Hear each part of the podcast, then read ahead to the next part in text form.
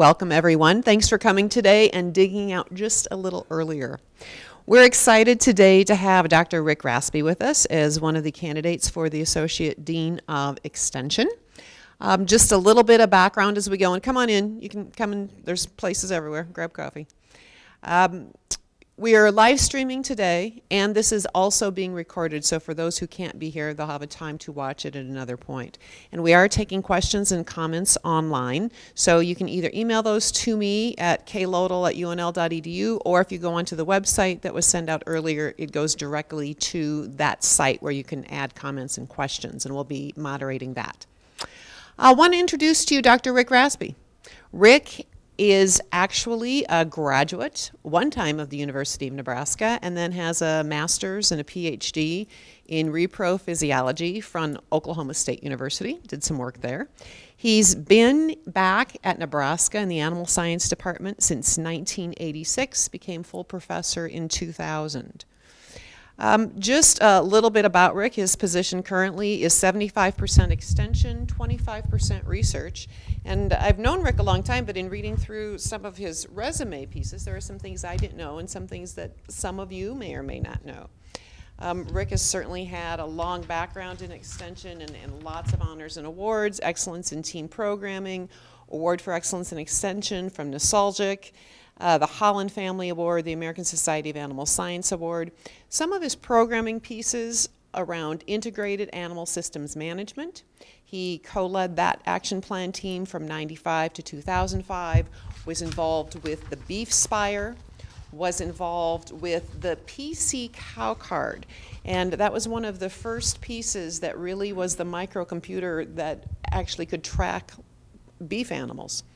Um, National Cattlemen Satellite Short Course was a part of his work in the mid 90s. He was on the National E Extension team that really started the Beef Cattle Clearinghouse, which paved the way to our beef.unl.edu site. So many pieces around Rick in animal livestock systems and leadership. So without further ado, I'd like to introduce to you Dr. Rick Rasby. Thank you, Kathleen. Good to be here. Um, look forward to the interview process. Um, Dr. or Dean Hibberd gave me kind of a, a broad topic to cover, or title, but it left a lot of flexibility, so I appreciate that. And so I'm going to take a, a number of different directions with this presentation. Um, I think after I get done with the presentation, uh, hopefully kind of get an idea of what makes me tick. And um, if not, you can, you can always ask questions about that. So, so the first slide here is actually what I think what makes Nebraska tick. And uh, I, I think about Nebraska and I think about uh, the wealth of uh, people that we have in Nebraska. And I think any, the, the state, the resource that's the greatest is the people that we have there and are here. And, and I've worked a lot with those folks, and they're really good folks to work with. And I've learned a lot from them. I hope I've given them something to, to learn as well. And so I think about people. I think about the people in Nebraska. The other thing that I have up here is, uh, is I have uh, pasture land and cropland. And you think about how important that is to the state of Nebraska, the ag economy. And then you think about what dovetails off of that. You think about cattle and you think about corn. And so I think you think about what drives Nebraska, agriculture drives Nebraska. You think about what pieces of agriculture drive Nebraska, it's, it's cattle and corn. The other thing I think about quite a bit in regards to what makes Nebraska unique and uh, what makes Nebraska tick is, is there's a windmill up there and I didn't have a picture of a center pivot, okay, but it's water. And you think about how fortunate we are to have the underground aquifer that we have. And, and, and I think about all the things that are tied to the, to the Ogallala aquifer. You think about corn, you think about cattle, you think about the packing industry.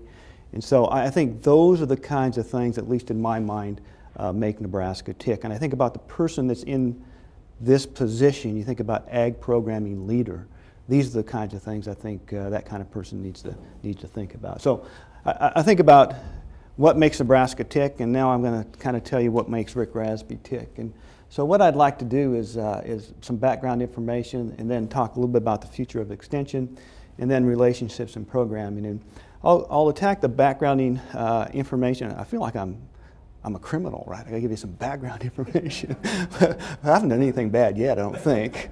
But uh, so I'll, I'll give uh, background information more from a family perspective and then uh, from a programming perspective and, and what's, uh, what kind of programming I've uh, taken on and, and thing, things that I've learned from that programming. So I grew up in western Nebraska, west central, well, I should say west central. I'm not in the panhandle, right? It's not western Nebraska, but it's west central Nebraska. Small uh, family uh, livestock crops operation there. Uh, have a number of brothers and sisters. I, I spent a lot of my uh, youth working for a, a, producer, and I learned a lot from that producer. They were pretty integrated in their approach. They had, they had corn, they had cattle, beef cows, they had um, they had uh, a feedlot. They fed less than a thousand head of cows or uh, beef animals, and then they also ran some stockers up in the sandhills. And I learned a lot from them about how you how you uh, take care of land and cattle. And the other thing is about how important an integrated operation was.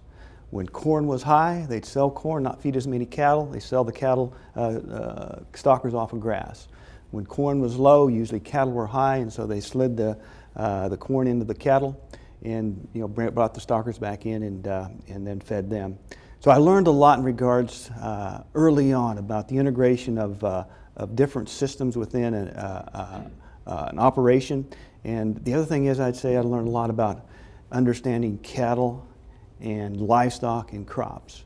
Uh, I remember that uh, first time they brought home a 4010. I thought that was the biggest tractor I'd ever seen. I thought, wow, this is a cool deal. And then they brought uh, a 25, uh, 2510 that had a power shift.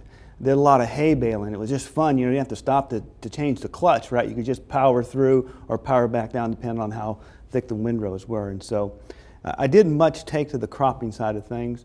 And uh, we did a lot of cultivation and, and that kind of thing in the corn, and, and I didn't take too well to that. And so I, was, I, I really enjoyed the livestock side of things. But I really learned a lot early on about integration and it's helped me even today. I learned about, uh, about how you work with people as well in that particular operation. 4 H was pretty much ingrained in the family. We did a lot of things in 4 H, um, did well in 4 H. I can still remember the extension educator, we called them agents back then, but Harlan Luttrell and Dean Jacobs. And uh, the thing I remember most about them is that um, how much they knew. They knew a lot of stuff when they came on our place. The other thing is how much they cared.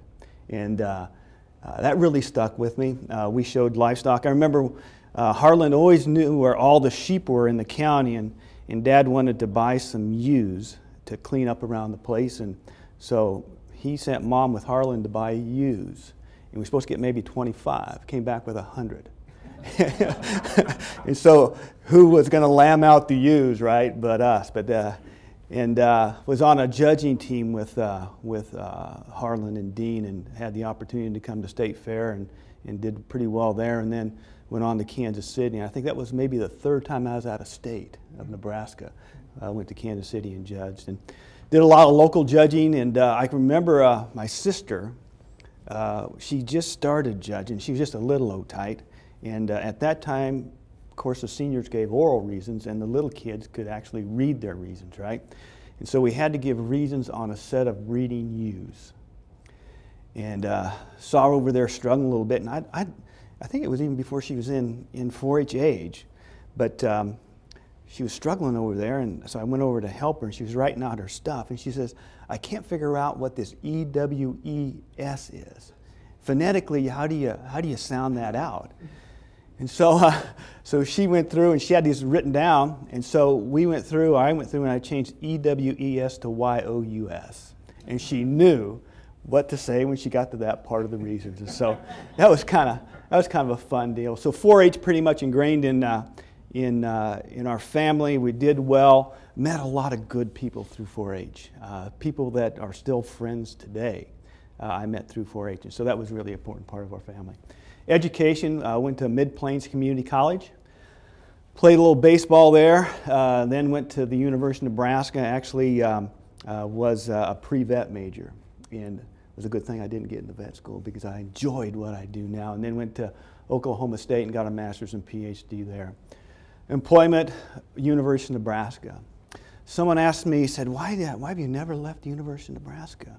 I said, why would you? I said, I said, here's a town of what, a quarter of a million people, clean and safe, and has a good school system.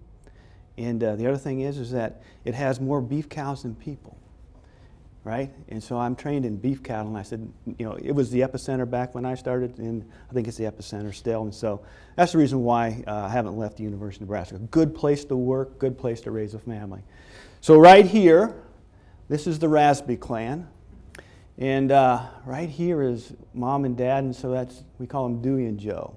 Okay, and so uh, pretty big family, all those brothers and sisters and their kids and their kids as kids. And mom and dad, hardworking, um, humble people. And I think uh, that kind of traits in us. This would be my family right here. Uh, this is Andra, my daughter. This is Nick and Sarah. And um, uh, this is Cohen, our grandson. And uh, I told uh, Tam, I says, early on in extension, you put a lot of miles in. At least I put a lot of miles in. I said, man, I says, you did a good job of raising two kids. Okay, because I wasn't home. You, October to March, about every year, you're you're on the road three or four times times uh, a week. And so, she's actually uh, a school teacher. Uh, was a school teacher. Scott uh, taught first grade for 21 years. I don't know how someone can teach first grade for 21 years. I mean, you got to be a, thank God there's people that do that, right? Mm-hmm. Because it's, uh, you're, a, you're a teacher and a mom all at the same time. And so uh, this is the family here, and uh, this is the, the, the clan. And uh, if you did a, some type of uh, uh, progeny diagram, they'd be pretty big and pretty long. So that's, that's me in a nutshell, okay? And, and so the thing that makes me tick is family, and I really take, I don't miss many opportunities to be with family. Okay, now from a programming standpoint, these are the kinds of things that we've done uh, as a, in, in my area, and either I led the team or co-led the team, and, and I, I would say that most of the programs that I've put on, or at least most of the teams that I've led, have been integrated, and I think that's important. Integrated Resource Management Program was a program that was on, actually started when I got here. They had federal money to do the program. They had a research component to that program, which Merlyn Nielsen was heavily involved with, and they had an extension component that was kind of behind on the deliverables. And they were worried about maybe uh, some future funding or extension on that funding. So, um, so that was what I was I came to do. And if there was ever a program that a young fa- or a young faculty person in extension could be involved with to help them early on, that was the program. Okay, I learned a lot. So we had uh, so deliverables on the extension side of things was production information as well as financial information. I knew how to do the production stuff. I had no idea how to do the financial stuff. As, as uh, Kathleen said, I was trained in nutrition and reproduction. Uh, but they had hired a pretty good young man that had, uh, as a technician, that had uh, an undergraduate degree in ag economics. And so um, I remember uh, Dr. Aberly says, um, go get it done. And so uh, we headed out, started to collect production information, and, and started to, to get this deal about how do you get a hold of financial information. In a lot of the places that we had nine demonstration herds that we worked with, a lot of the financial information would have been in a box, right? They fill out financial information typically for the IRS, and they don't do a lot of times the other thing. And so so we had a good time. I think we put on, you know, 12, 1300 miles a week there for a while, but we, we got it done. And I learned a lot in that program. I learned, uh, I learned how to use a, um, uh, we had a, a, team of, uh, of folks uh, that, uh, that helped us run the program, producers as well as uh, people from ARS as well as, as well as people from the University of Nebraska. So we had kind of a core team to help lead the group and I learned how to use that group effectively. And I think in this position, you'll have that kind of opportunity. I learned how to ask the right question because you get some kind of uh, team like that put together. And uh, if you don't ask the right questions, it goes a lot of different directions that you don't want it to go. But I learned how to ask the right question there. The other thing is, I learned how important an integrated approach to extension was. And I made a vow after that time. I said, there's going to be very few programs that I'm going to do by myself but there'll be a lot of programs that I'm going to do with other folks. And I've teamed up with Bruce a lot and, and others uh, to do a lot of extension programming. Just one, one short uh, story there is that we had one producer in that uh, demonstration uh, group that um, called us up in March and said, I need you guys to come out. This would have been Marshall Frazier and myself. And so we headed that direction. We were already headed in that direction, and uh, it was it was interesting that uh, we got a call for them to us to come out because usually we call them and ask them, "Can we come out and collect information?"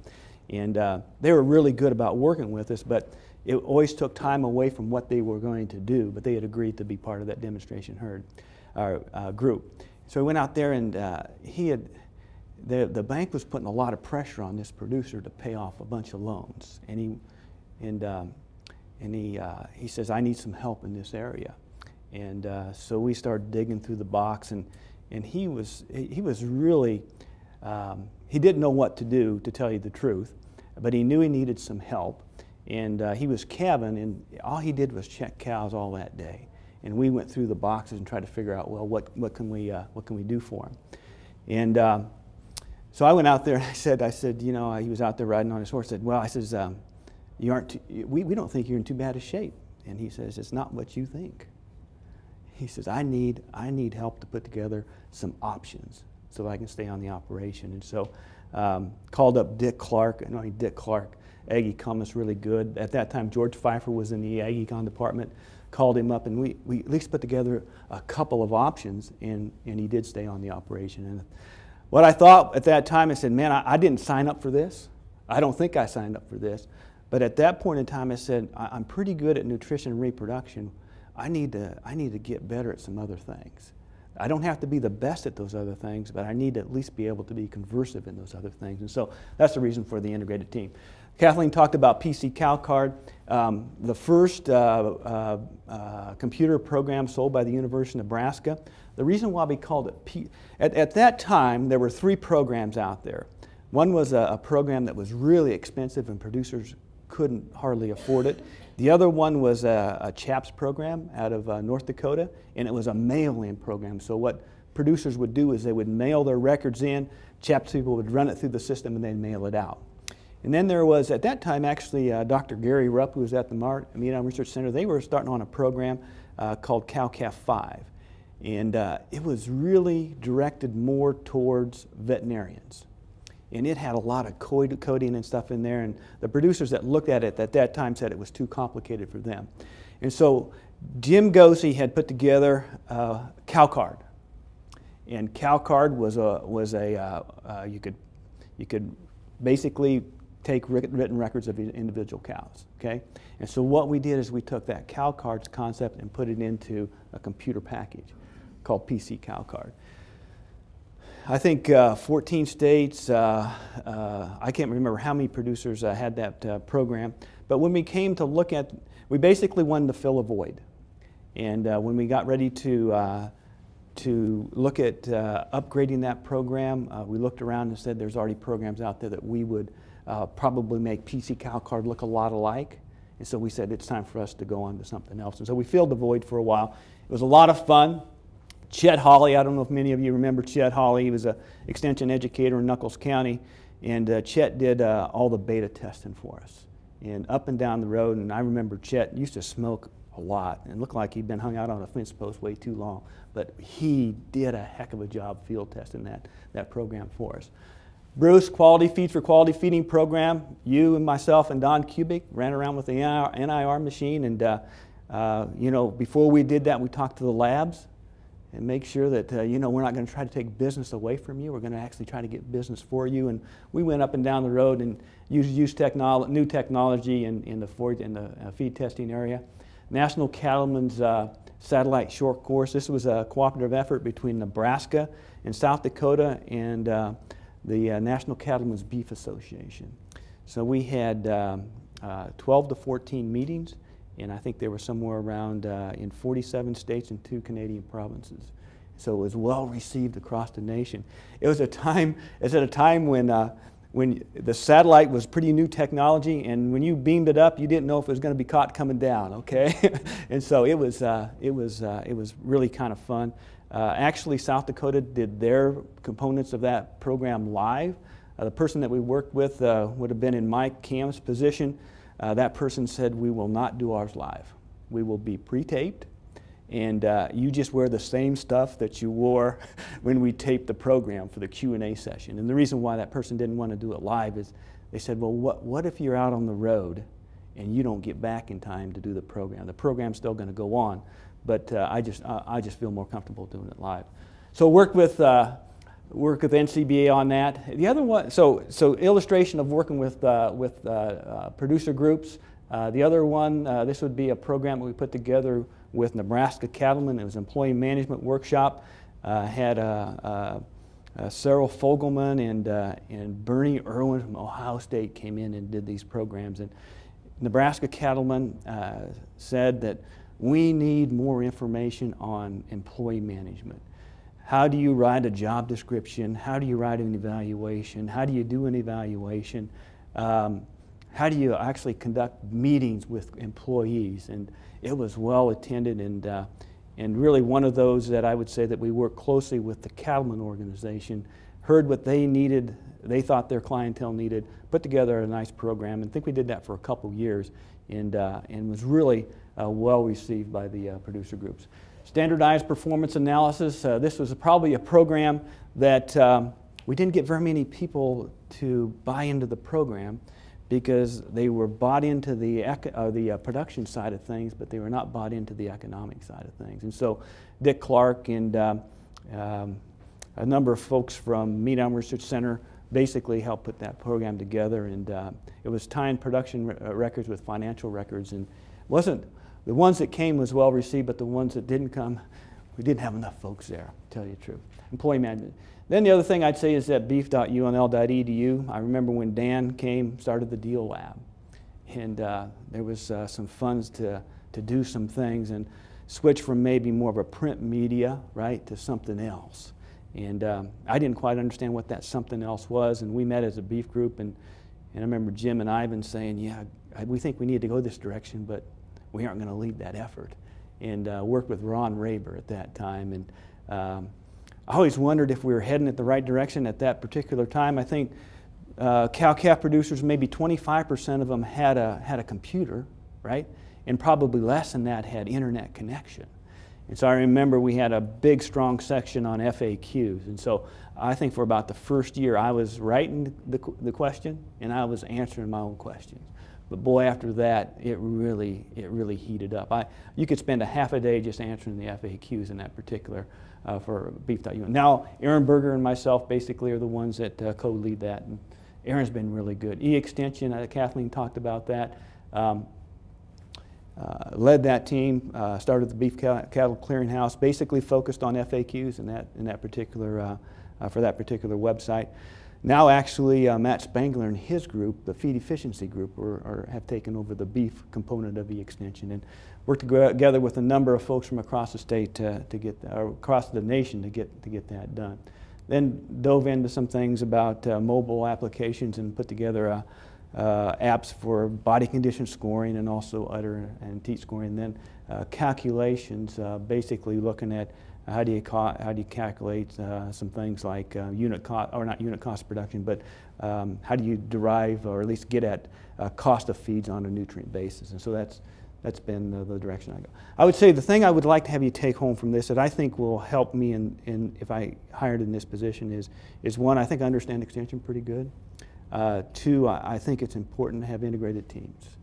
And, um, and, and I think I think it's, important. I get that same kind of feedback from producers that, that, that we don't want component, we want integrated approaches because our systems are integrated, and that's the kind of thing that, that we'd like to, like to have you bring out.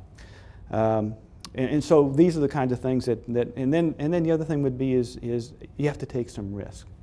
Uh, I think uh, in regards to excellence, doing good programs over and over is, is, is good. That's one form of excellence. But I think sometimes you got to kind of reach outside the box to get to some excellence.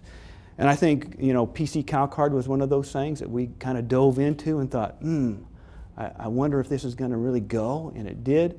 I think, Dan, in my perspective, doing beef.unl.edu at the time that we did it, I go, man, I'm not sure, I'm not sure this is ever going to take off. And man, it took off. It's because we had good people behind us.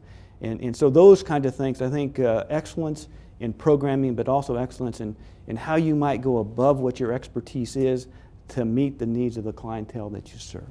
Okay. All right.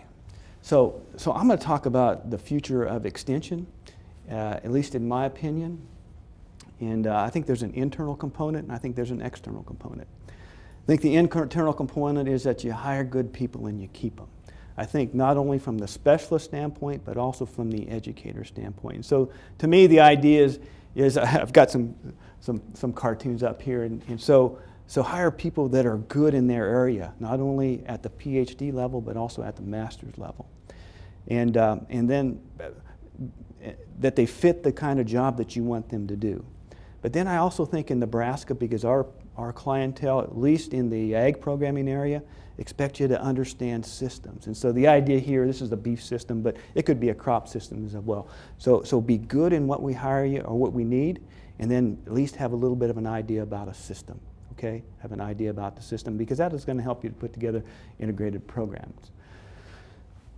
So this is this is Moneyball, right? So Moneyball is I, I think it is it. It's not Kevin Costner. It's Penn, isn't it? That's, that's kind of the coach. And he uses this, this guru here that's kind of a computer guru, right? And so they basically put together a team not based on how their release is or how they stand at the plate, but they take it based on some computer records that they have together. And they really, it's really kind of a cool show. And I think that's the kind of thing that I, we don't need to go bargain bin hunting, okay? But, and that's what they did. But, but the idea of getting people that are good in the area and then understand uh, a little bit about systems. Okay? From a specialist standpoint, I think specialists need to have, as much as we can, have a research appointment. Okay? And the reason why I say that is, is that I have that, and um, I, I, think it's good. And the reason is, is that uh, you think about a lot of things that producers are thinking about every day. You think about how you might be able to put together a research program that covers maybe a gap that's not being met when you got a, uh, in most of these, uh, most at least in our department, you're in charge of a revolving account. And so you've got skin in the game all the time. And I think that makes you a better uh, uh, specialist. So once you get a good specialist hired, the thing I think I would like to have them understand is that they're the first line of support for extension educators. I, I, don't think extension educators, they need to understand that they aren't out, out there on an island by themselves. Is that if they have questions that they can't answer, the, the, the, the, specialist ought to be able to help them answer the question or at least find the right people to help them answer that question. The other thing is, is that, is that can, are there opportunities for specialists to get extension educators involved with research? Can they be a partner in some of those research projects? And I have, I have a SARE project right now and uh, have a number of educators involved with that that gives them the opportunity to be an expert or at least maybe fine tune their skills or be an expert in this area that we're working in. And the other thing is, I think from a specialist standpoint, um, be, be visionary and understand what educators may need in the form of in-service training. And so to me, those are the four things as you think about specialists and what they do. Uh, those are the kinds of things that I would like to, well, I think they need to be, uh, need to be done. They need to do. Uh, so educators, the other thing about educators, again, hire the best, hire the ones that have the most tools in the toolbox, and then and then bring them along, right? Bring them along.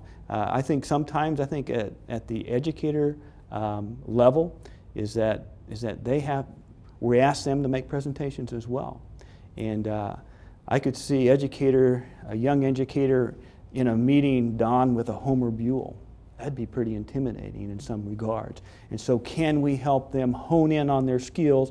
You know, keep them in their wheelhouse for a while, but then also help them understand some of these uh, these systems and integrated integrate some of those things into into their thought process. And so, hire good people and keep them. Provide training and education to keep the saw sharp. And I think that's um, that's probably easier done at the specialist level level, probably a little bit more difficult to be done at the, at the educator level. But from a specialist standpoint, we need to look at what opportunities are out there for educators to keep the saw sharp. We need to have relevant research base for programming. One of the reasons why I stayed in Nebraska and has been in Nebraska is that we have a tremendous research base to take programming out to the, to the, to the clientele that we serve. So to me, the idea here is that if you don't have these three here, it's hard to build relationships, okay? And I think when you think about extension, at least as I think about extension, I think about relationships and how you build relationships with the clientele that you work with, how you build relationships with the commodity groups that you work with. Then you got to build some trust in there as well. The other thing that I've learned uh, very early on is that uh, it, relationships that are two way listening sessions are really good ones. In other words, uh, we bring information out to, out to the clientele, but also we listen to what they need and how they might want that delivered. And so the idea here is that, is that build relationships and engage, engage uh, conversation in both directions. I, I think the other thing is, is uh, I don't know what the right word here is, but acknowledge or reward excellence. And, and Dr. Dean Hibberd has put together a, a deal about excellence. I talked a little bit about excellence, and I, I, I think part of excellence is going beyond your comfort zone sometimes uh, to meet the needs of the clientele that you serve. Value risk taking to better serve the clients, and I think that's part of excellence. And then the other thing is, is to document impact. And so I think the future of extension, we need to document impact. We do that right now. I think we do a pretty good job of documenting impact after a meeting. Okay? I'm not sure we do a very good job of uh, documenting impact maybe of a program a year or a year and a half down the road. And so to me, that's real documentation of impact, is have they made change um, uh, down the road. I, I struggle with that. I'm not very good at that, but I think a person in this position might be able to at least give some insight in regards to how some of those things might be done uh, better than what we're doing now. And I'm not saying we aren't doing a pretty good job now, but I think uh, we, can, we can be better at, at this kind of thing. All right, future of extension. Uh, the external part, listen to the people that we serve. I l- learned early on that you can get a lot of good ideas, and if you listen good enough, you can hone some programs around what they need and, uh, and at least adapt some programs to, to, to fit what they need to be productive and also maybe look at how they might change their enterprise to be more uh, profit, increased profit potential. To uh, deliver a valued uh, product by a multi-pronged approach, and what I mean here is that face-to-face meetings, we've got a good website to get that kind of thing out. We do webinars, uh, we write uh, NebGuides. Those are the kinds of things that I think we need to continue to do. And I think from an external standpoint, um, uh, those are the kinds of things I think our producers, our clientele still want to, uh, uh, want to have. Have a, have a web presence, and I don't know, Dan, what that's going to look like down the road. I'm sure it's going to look different than it is right now, but I think the University of Nebraska Extension has a good web presence right now, and so we need to capitalize on that, and I think we do. The tough thing about a web is that how do you measure impact, right? I think that's the challenge, but um, I, I know we have an impact out there because when we put new stuff up on beef.unl.edu, within days it's in some, some trade magazine. So it's hard for me to figure out the impact, but I do know it's being used. And so um, that's part of the multi pronged approach to, uh, uh, to delivery. And then use social media to complement multi pronged approach to uh, program delivery. And what I'm thinking here is you don't have to know all the social media kinds of things. In fact, I do some tweeting, and, and, um, and uh, what I basically do is tweet back to our, our, our uh, beef.unl website. Okay, here's information that's, in the, that's on the beef uh, website and tweet out. And so you, you, don't have to know all, but I've seen extension educators um, do a really good job of tweeting and it's part of their extension program. They do a good job of, of communicating some of those things uh, through a different media, and uh, that media would be social media. So I think there's an internal part to extension, and most of that revolves around people, building relationships, and have a good research base. The external part is to think about, listen, and then deliver programs that uh, have value to the clientele that we serve. So here's kind of the relationships that I've built in extension. And uh, I think most people in Extension can relate to this.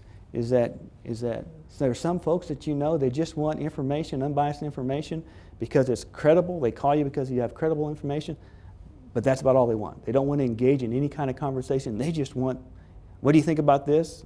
And that's it. I have a number of, of clients that call me a couple times a year, and basically that's they just want to. Well, this is what I'm thinking. What do you think? And I'm done. Then there's some folks that want information from a credible source but also want to engage in some conversation. And um, a lot of times that could be over the phone and then you see them at a meeting. And uh, I have a number of folks that, that, that go this route as well. And the ones that are probably pretty rewarding are the one information but also want to engage in an in-depth conversation where both parties respectfully challenge each other, okay? And then you arrive at the best solution. And here you have a really cool environment where you have intense discussion, right? And uh, they challenge some of the research and uh, you challenge some of their thought processes and uh, you really have a good conversation and you arrive at a solution that's best for that particular operation the challenge for me is, is, that, is that sometimes this is, a lot of times this is one on one, right? And how many of those can you develop in extension, okay? Uh, because you still got a bigger group of folks that you need to serve.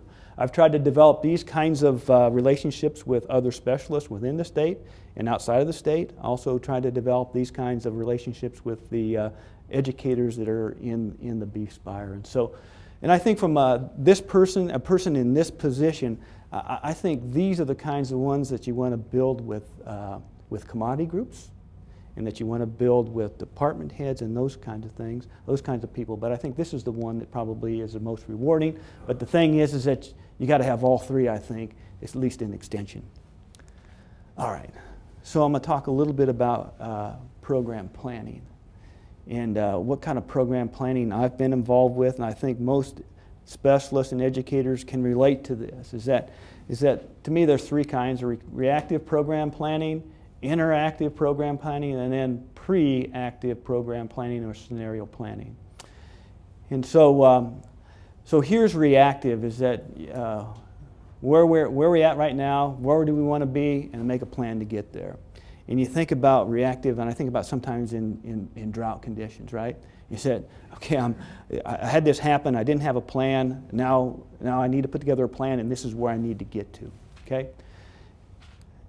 Interactive planning, and I, I do some of this, where we're at right now in the present, uh, where we want to be in the near future, not, not by next year, but maybe next week, and then develop a plan to get there. And, you know, I get questions in regards to maybe rations and those kinds of things. Here I, here's where I am right now, and I need to be here within a couple days. Okay? And so those are the kind of uh, programs that I would say basically on the spot. Uh, that's the day, and that's today, and you need to get there by tomorrow by the end of the week.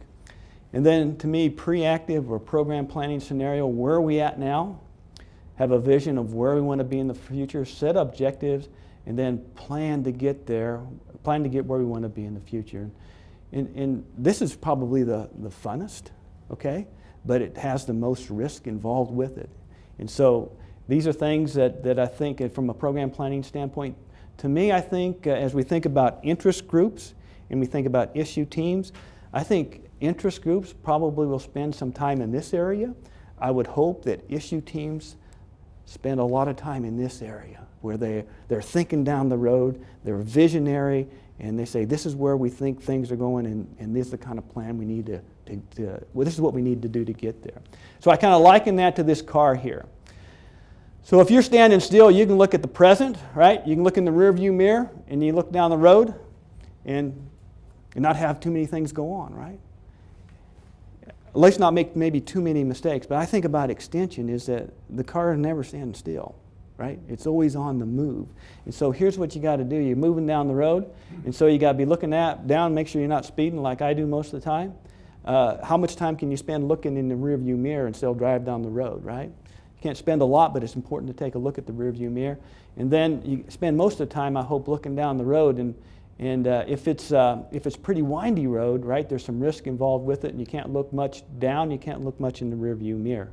But, but I, I, I, would, I would think that as we move into this new era of extension that, that Dean Hibberd has laid out, is that I, I, I would hope that there's a lot of engagement of issue teams in this area of being kind of visionary. And uh, I think we have the right people on those issue teams and the issue team leadership. I think we can get that kind of thing done. You know, producers go through the same kind of planning, I think. The good ones do. And I'm not saying that all, all of our producers aren't good ones, but you think about they basically do some planning, right? Reactive planning, interactive planning, and then some of them that are, I think, um, highly motivated. Um, and have the time do some scenario planning as well. Okay? All right. So the idea here is that uh, qualities for success, uh, prepare for opportunities. You think about, I, I know as when I was an undergraduate, I, I always prepared for opportunities. Didn't want to make sure that I didn't prepare when an opportunity came up, I didn't take advantage of it. I think that kind of thing holds true even in, extension. And that's what I see issue teams doing preparing for opportunities, okay? Putting together teams uh, and looking down the road and preparing for opportunities to deliver high valued programs when that time comes. Build relationships, uh, not only build relationships with extension educators and specialists in a number of departments as well as uh, research and extension centers, but also build relationships with the clientele that we serve and the commodity groups. Okay? And, and make sure that, that we have our ear to the ground and that we're listening pretty good as we look at opportunities to take programming out to them. And then build functional teams. And um, uh, I said functional teams. I, I think I've been on teams that haven't been very functional. And we've done a lot of programming, and a lot, a lot of planning, and a lot of planning, and we just didn't get to the programming part, okay, and delivery part. So I, I would call those teams that just didn't carry out the final step, but build functional teams. And then the other thing would be is deliver uh, de- develop a plan and deliver a high quality product that is valued by, by our producers. I think our producers, at least the ones that I work with, expect excellence, expect good programs. Not because I did that, I hope I did that, but I, the people before me did that. And, and uh, at least the folks that uh, we would serve in the crops and the livestock area, uh, they've been programmed that we're going to take out programs that, have, that are excellent and they're highly valued. And so those are the kind of things that I think we need to continue to build on, and that's the kind of thing that a person in this position can continue to build on. All right. Well, I, I saw this graph, and, uh, and uh, man, I thought the website and the way it was designed, that's just, we don't need to do much to it. It's good the way it is. And then you look at this graph here, and you look at the number of folks that are going to start getting information via some type of mobile device. And uh, at that point in time, Aaron Berger was heavily involved, and Pam Peters involved with our, as part of our team. And uh, we said we need to go and make sure that the website can be viewed easily in some kind of mobile device. And uh, what's interesting when you take a look at the data here over the last few years is the number of you can find how they how they access your information, and it's almost more than doubled from 2014 to 2015 the number of folks that access uh, our beef website via mobile device. So I think he really got to stay tuned into those kinds of things. And technology meets opportunity. And, and uh, I'm not the most techno person. In fact, some of the teams that I've put together in the technology area, um, I was probably the weakest link, okay? But uh, it, was, it was fun to put together a team that had a common vision. And um, and you can get a lot of work done when you have folks with a common vision, vision uh, even if you're the weak link, okay? It's just a matter of putting together the right folks. And I would say most of the time the, in the technology area, uh, I've had some a vision of, of, what I think needed to be done and then shared that with other folks. And, and the team came together, and, and that's how we accomplished the, the goals and objective. So here are things that I think about quite a bit. It's how, do you, how can we help people we serve in Nebraska do what they do in a more sustainable and responsible way. Boy, those are sustainable and responsible. I'm not sure I know what the, the definition of sustainable is. It seems like to me it's a continuum. The idea was be do the right thing all the time. And, and I know there's a number of different, uh, you know, there's an economic component, there's a social component, there's an environmental component. And I think I understand all of them except for the social component very, pretty well. But, but how can we help producers that we serve, you know, do what they do in a more sustainable and responsible way? That doesn't say that they, they aren't doing it now, but can we help them to do it better in the future? How does the extension stay relevant in a time of information overload? Um, boy, extensions changed since I started an extension. Okay, there's a lot of information out there, and uh, some of that information is not very good and, and some of it's really good, if you will. And then research dollars, I don't know, Archie, but I, I did this a couple, 80% new discovery, 20% applied. I, I, think we've changed a little bit in that regards, but, but I, I think both of these are important, but I think about some of the applied stuff that I think we need to do to remain relevant and take good programming out to the people that we serve. Boy, if you don't have the research base there, it's not going to fly very well out in the country. And so I, I think about that uh, quite a bit. And then uh, change in times here, you have a sender, and you have a message, and you have a receiver, and have that, that going both ways, okay? And to me, the idea is, is when I first started Extension, there wasn't a lot of noise out there, okay? I mean, there really wasn't. You didn't have to penetrate a lot of noise to get your message out to the producer or the clientele. And, and you sure enough didn't have a lot of noise coming back the other direction, okay? And I think about, I think about how do you get our message out now with all the noise out there? And um, I think we do a good job, but I just see the noise getting more and more and more. And, and I think the thing that, that's going to separate us from the rest of the folks out there is that is that we can never, we can never jeopardize unbiased research-based information. And that's where we really need to lean on the researchers to help us continue to act, have that kind of information to take out to the producers that we serve. The other thing I think about is, is how do we connect with young clientele in rural Nebraska so that they don't feel isolated? So I've, I've been in places, even this year, where you don't have any cell phone connection, right? but it's, it's better connected than their computer a lot of cases okay so to me is that is that if we're going to build rural america and i know you know rural futures uh, group over here is doing this kind of thing but, but i think we need to keep that in mind if we're going to get young producers back out there they, they, they love what they do if they're in agriculture but how do we make sure that they stay connected right how do they how can we make sure that they stay connected and i, I think about that quite a bit uh, the other thing is, is that we have an aging rural population, and, and uh, you wonder how that's going to impact the industries that we serve. I mean, will they get bigger? Will there be opportunity for young people to get into, into that, uh, uh build those kinds of enterprises? And I think uh, for the most part, we've done a pretty good job covering a lot of that, but I'm not sure we've done a good job with young people um, independent of the whole population, okay? And so as I think about what it takes to get into a cow-calf enterprise, what it takes to get into a farming enterprise, boy, that's huge, isn't it? And it's different. I mean, it, there was challenges back when I first started Extension, but I think the challenges are greater now because of the money involved, right? Because of the money involved. So these are the kinds of things that I think about.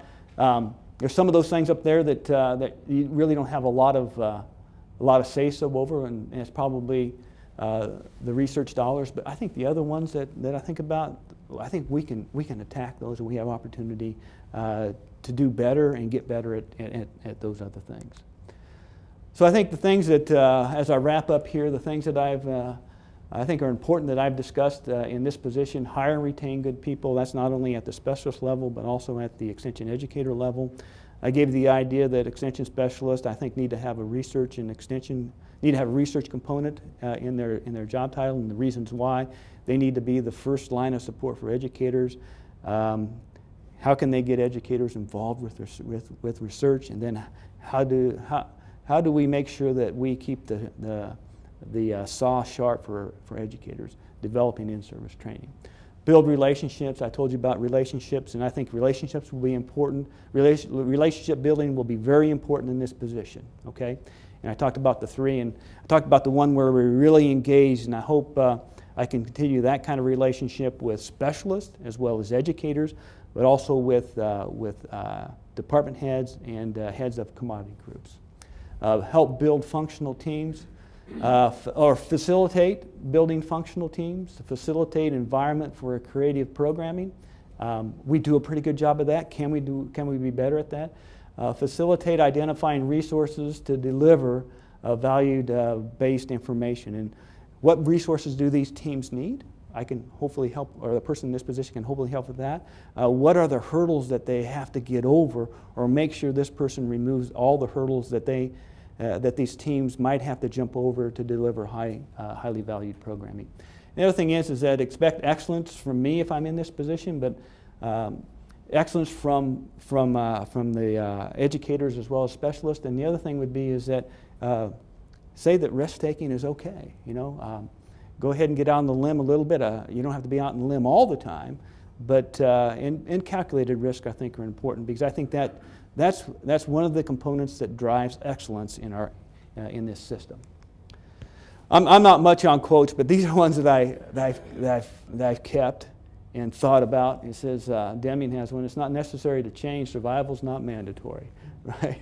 And, and uh, I think that's, I think that's, that's pretty telltale. And the other one is that this one here, I have no idea who this person is, but it says, it says one's life has value so long as one attributes value to the other, to the life of others.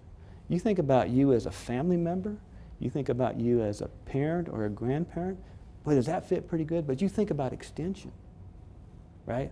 I think that's what we do. We try to uh, bring value out there and we try to help them do what they do better, uh, help them fill in some gaps where they may be lacking some information or some technology or some basic understanding. That's how, to me, that really fits extension extremely well. So, with that, that's all I have. Questions, comments? Be glad to answer those right now. Let's give a hand to Rick. Thanks. And we're going to start with questions from the room, and you need to ask the question on the microphone so the people who are watching can hear it. Questions?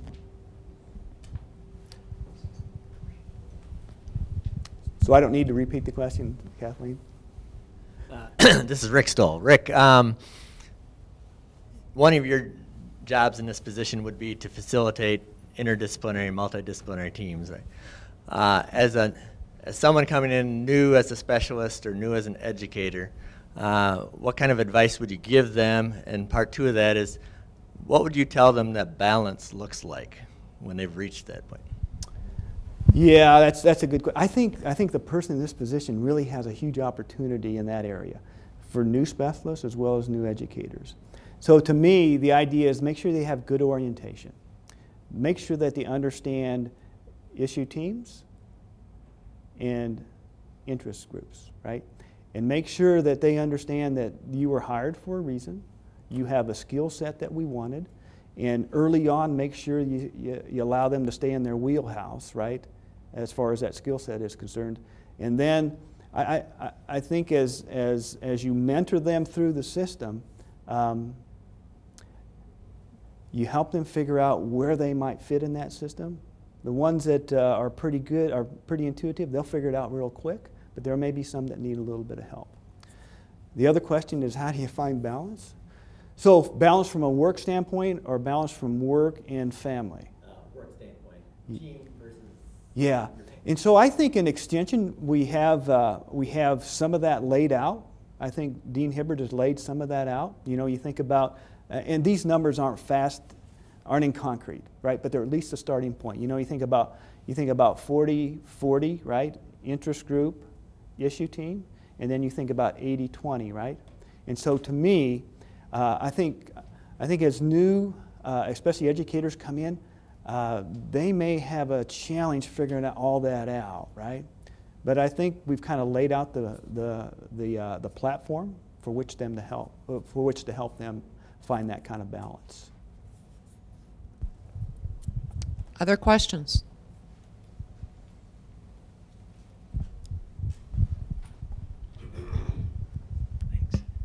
Rick, that integration of research and extension is so critical to delivering impact uh, from from the research that we do, as you indicated.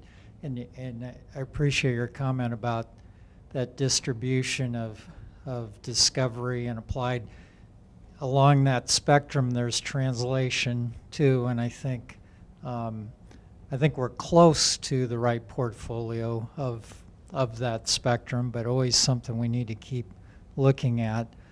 Given that importance of integration of of extension and research and delivering that impact, some of the new, relatively new areas that emerge are partnerships with producers in doing research, whether it's in livestock or or cropping systems, and then partnerships with companies and, and the private sector. So I'd be interested in your thoughts around how extension fits into making those partnerships effective. Yeah, that's, that's, that's a good question. Um, I, I think I'm better at answering the one uh, relationships with research with uh, producers. And uh, The other one, I would say that we wanted to avoid doing that, but I'm not in that camp anymore because I think there's some expertise in that area with companies that uh, we can still come out with unbiased research based information, but still working with companies. Um, but but the, the, challenge I think with doing some kind of translational research with uh, with producers, it, it there's certain ones that I, are certain types of research that I think we can do that with. Uh, produ- uh, work with producers to do that. I, th- I think some of the crops kinds of things work pretty well. I know Mary's doing a nice job working with producers on some cover crops, establishment, and that kind of thing. The challenge to me comes in working with even our SARE grant. Um, we're taking we're taking samples, soil samples, and forage samples. Um, but some of the challenges are is is doing replicated research with cattle at producer operations. That's to me is the challenge. I don't know how you get around that, but I think it, uh, I, I, that one's probably a little ways away because what happens in a lot of situations is that you have your controls and treatments. Next thing you know, everybody's together, right? And so to me, and, and so and you just you need to have more than one replic, replicate at those uh, producers. And so I think it's a little bit easier in the crops area, but it becomes a little bit more of a challenge when you get into the livestock area you want to do some of the grazing kind of things. And then the other question would be is how, how, how does IACUC fit into that kind of thing? And we need to explore how that, how that fits into, into when you use cattle that aren't the university's cattle, but still doing research that may be funded by the university or a grant that comes through the university system.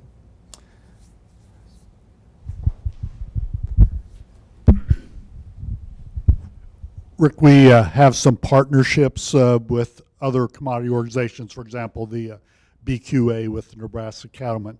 What are the opportunities you see for increasing the number of partnerships? And what are some of the parameters we ought to use to decide how far we partner with private industry, for example? Yeah. so I, I think the thing that, that we do really well is that we provide education. And so, how can we partner with other commodity groups for education? And I think we do a pretty good job of that. And You, you talked about BQA partnerships. Uh, I, I, think about, um, it may be because the, the beef industry is so big and so diverse, I don't know how you, you might, but you might be able to do something like that with, and we're doing it right now in the dairy industry. I think we're doing a really good job with hiring a Kim. Um, and then the other opportunity may actually be in the swine industry. Okay, so I think it, to, to me, it's the educational component that we can partner with them, and I think we do a pretty good job of that. And as I work with commodity groups, is that I think that's one of the things that they want to do, and I think it's the people in their membership want to have is more education. And so, you know, uh, Nebraska Cattlemen, uh, we have a uh, uh Cattlemen's College, and so you take a look at the uh, uh, the makeup of that committee. It, it's a combination of producers as well as as as uh, extension and university folks. So I think in the education standpoint, yeah. And we might build a partnership on some of these other things like swine and dairy, and I think we're doing a good job in the dairy side. Yeah. Bob? If you look at the states that surround Nebraska, they've mostly decreased their funding for extension, and we've been maintaining our staffing and funding. Do you see this as an opportunity or a problem for Nebraska Extension? well, that's one reason why we're still here, right, Bob? Uh, because it's good and they've, they valued extension. And maybe it doesn't mean that those other folks doesn't, don't value extension. Um, but here's the thing that I would say is that from an extension standpoint, I, I look at our first obligation is to the people that we serve in our state. And uh, um, I think it's important to serve them. Uh, but when you do a good job of that, your reach gets further, doesn't it? And so the idea is if we do a good job within the state, then our reach will probably go to other states as well. And then it becomes, to me, it becomes how do you allocate time to do that kind of thing? Okay, it becomes a time issue because, um, you know, you, there's times where I know people like yourself could probably be in another state once a week, right? And so uh, I, I think I think as they decrease their funding for extension, I think it will put more pressure on Nebraska because I think we do a pretty good job and we do pretty good programs, and so they'll probably come in and reach to us to a certain extent. But we do some of that already. You know, we have some multi-state programming that goes on, and so we need to continue to do that. Um, but I think it becomes almost a time management kind of thing. And I, and, and I think um, as they decrease their extension uh, funding and personnel in other states, we'll get more pressure to do, to do out-of-state programming. Yeah. There's a question online. Okay? Do you know your Myers-Briggs, and if so, would you be willing to share? Haven't a clue. what do you think? I don't know. Yeah, I, I, I probably did take that some time ago, but I'm not sure. I, I thought of a lot of questions, Kathleen, but I did not think of that question, okay? I, I appreciate that. I, I don't know. I don't know. Rick, with our uh, applicant pool for educator positions, we're seeing a lot more PhDs showing up, and we're hiring a lot more PhDs. So coming back to this question of applied research, should we be rethinking some of those expectations or, or the role of educators in conducting and research programming? That's a really good question. And, and uh, at breakfast this morning, uh, Dean Hibberd was telling me a- about the number of hirees that we have in the PhD area. And, you know, it, it, it tells me that they probably have, they, they're, they're well trained in their area, but instead of being in a lab, they want to be out working with people. And so um, um, I think there's more opportunity now to do, uh, to do that kind of research uh, with educators and producers. Um, but I, I think it depends on the educator. Uh, did they did they not take a research track because they wanted to strictly work with people, or did they still want that combination? I, I think as you take a look at the number that uh, Dean Hibberd said we're hired, we have hired that have PhDs. I think that opportunity is a lot different than what it was a number of years ago. So we need to we need to figure out we need to figure out what their wheelhouse is and, and what they like to do and, uh, and, and understand that they still have a, an extension component of that. To me, the bigger challenge is, is how do you keep them um, in, not engaged, but how do, you, how do you make sure that someone else doesn't come in and hire the good ones away right away, right? I mean, to me, that's one of the bigger challenges with some of the uh, PhDs that I've seen at Educator. We're pretty competitive salary-wise, I think, but man, they're, they're, they're pretty good. And I, I worry about someone coming in and stealing them, okay? Building on that question a little bit, how do we train people to do extension? Did you have much uh, training in extension before you took the position? Did I have much? Do many of our faculty have much training? Even the PhDs that are applying for educator positions, we aren't trained very aggressively at all in doing extension type of work uh, in our master's and PhD programs. So how do we build that capacity uh, in the people that we hire? Don't disagree with that comment at all, Bruce. I had no training. You had no training. I don't think many specialists that come in have a lot of training. Um, I mean, you get baptized by fire, right? I mean, and that's the idea. I mean, I, I couldn't have hit a better program to be involved with than an integrated resource management program when I first started. I mean, that was an eye opener. And, and I was pretty good at reproduction nutrition. But man, some of these other things that, that you need to think about because the producers are thinking, you need It. So I, I don't know, but I do know right now that at least there's some, um, uh, Extension does support some graduate stipends in that area. Um, uh, I, I think it also depends on the graduate student that you're working with. I think early on, um, I, ha- I had a graduate student that uh, wanted to be somewhere working with people, and so uh, that person was on a number of extension programs and did a nice job. And kind of the, the thing that they don't get a feel for is that is that you basically put them on a program, right, to make a presentation, but they don't they don't get all the other stuff that you have to do to get the program right to, to that point. I think it's tough, Bruce, and I, I think. Um, when you hire somebody, you hire them and you want them to get with the program right away, right? So I think we might be able to, we, we might rethink how we do that. But um, uh, I think we need to go a little bit further than just the orientation component, yeah. But um, I understand where you're coming from. I, I, I don't know what the remedy is for that, but, but I think there are some, some options out there that we, we, we might be able to take a look at. Yeah.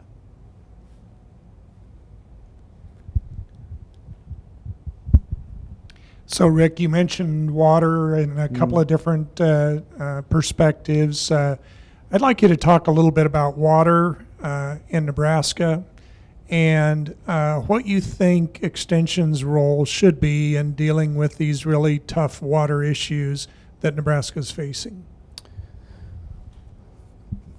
That's a good question that I've thought about. I, I, I think we have some pretty good water specialists on, on staff, and so we need to rely, rely on their, their, um, uh, their knowledge and their research. You know, to me, the, the, here's, the, here's the challenge, is to find the balance between urban water use and the balance between what's used in agriculture, right? And, um, uh, and then the other thing would be is, is sustainable and responsible use of, that, of those waters. And so um, I would say that at least my perception over the years is that, is that we have really become, not only from a university standpoint, but also from a, from a, uh, a producer standpoint that uses water, they've become more and more focused on, on uh, responsible and sustainable use.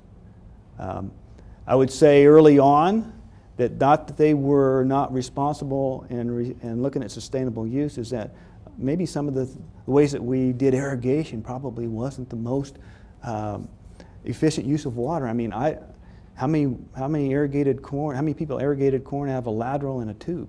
I mean, I, I've done that, and I'm not sure that that's the most efficient way to do it. But I, I, I understand where you're coming from. And to me, that is, that is an extremely important resource for Nebraska. It's one of those things that makes Nebraska tick. Without, really, uh, the first thing I should talk about was water, right? Because I think without water, it's a tough go for a lot of the things that, that, that we do. Now, back to that same, I, I look at some of the things that have been done on the genetic side in, in crops. I mean, they've got, they've got, you know, corn and stuff that doesn't need a lot of water.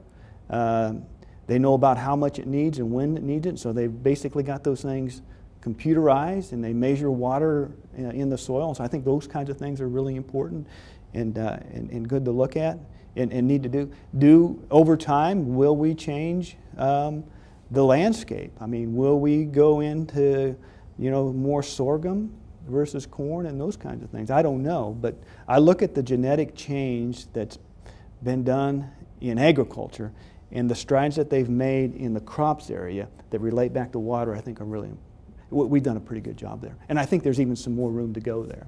But I think we're getting more efficient at, at how we use it as well. Any other questions?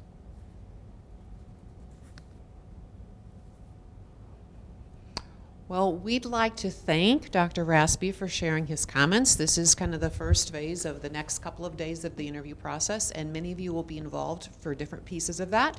Please submit your responses on that website. There's a there's a Qualtrics form that you can fill out your ideas around Rick's candidacy. So thank you, Rick. Thank Good you. luck with the next two days. Thank you. Look forward to it.